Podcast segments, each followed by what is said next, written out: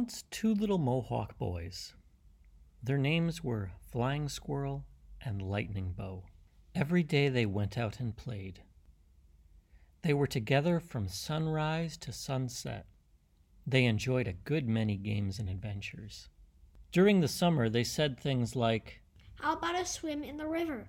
and Let's go fishing. they would practice shooting their arrows into chipmunk and woodpecker holes. They played all kinds of games that their mother and uncles had taught them while they were very, very young. They loved the winter too. After a blizzard, they would jump into big snowdrifts and roll around in them until their little bodies became numb. Then they would run inside their longhouse to warm up. They especially loved to play snow snake. It was one of the most popular winter sports. People would gather in large groups to play and watch others send their snow snakes skimming over the hard crust of snow. Snow snakes, it must be pointed out, are not snakes at all. They are rods of wood.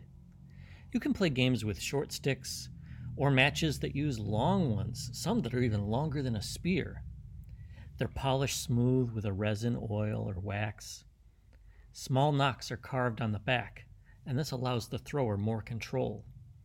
The end of the stick is whittled to a point, and sometimes it's capped with a piece of lead. They can be thrown long distances. The game is played like this a track is made by building a thin wall of snow that begins at the top of a gently sloping hill and continues all the way down, usually for hundreds of meters, sometimes even longer. Then, on top of the short wall of snow, a hollow track is carved by dragging a log through it. If you've ever seen a bobsled course, it's kind of like that, but smaller and straight, and meant for snow snake sticks, not sleds, because that would be ridiculous. The thrower lines up on the top of the hill with their snow snake in their hand. She or he then quickly throws it underhand. If they are skilled, then it flies right into the groove and slides down the hill. If your aim is even a little off, your stick winds up impaling a snowdrift. If you throw too hard, the snow snake might enter the track but jump right out after a few meters. Masters of the game, however, know how to give it just the right amount of speed. They release it in a fluid motion and add some spin to it. To the observer, it looks just like a snake moving across the earth.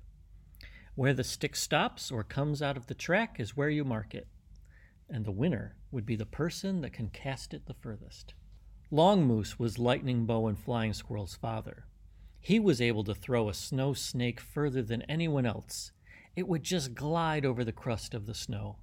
His snow snake was eight feet long. This month it was the cold moon. Six times had Flying Squirrel and Lightning Bow seen the cold moon in the night sky, and not once in all their lives had they ever quarreled. One morning, Flying Squirrel said to his brother, Let's play Snow Snake today. Okay, said Lightning Bow in agreement. Seven times they played. Three times, Flying Squirrel had the longest throw. Three times, Lightning Bow became the victor. In the seventh match, they both claimed that they had thrown their snake the farthest. But no one saw them playing. No one could decide who won the game. And soon they began to bicker. They yelled and screamed. mine went the furthest. said Flying Squirrel, No, you cheated. I won. protested Lightning Bow. Louder and louder their voices were raised. No, Yes. no, Yes. no, Yes. no, Yes. no, Yes. no, Yes. me, No, me. no, me, No, me.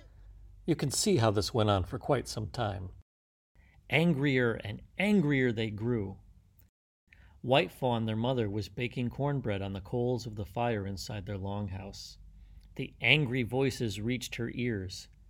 She stepped to the door. She raised her voice and began to count.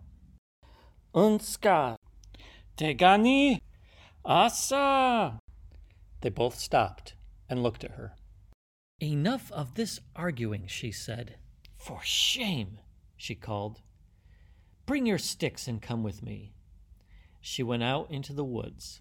After traveling a short distance, she stopped and showed Lightning Bow and Flying Squirrel how to set up three sticks so that they would stand against each other. Leave your quarrel here, she said. When the harvest moon has passed, you shall return and see if the sticks are still standing. If they lean towards the rising sun, Lightning Bow was right. If they lean towards the setting sun, Flying Squirrel won. If they've fallen down, neither of you was right, and neither won. Lightning Bow and Flying Squirrel left the woods. After returning home, they began to throw snowballs, and soon they were happy again. The sun had risen and set many times. The berry moon had passed, and now it was the harvest moon.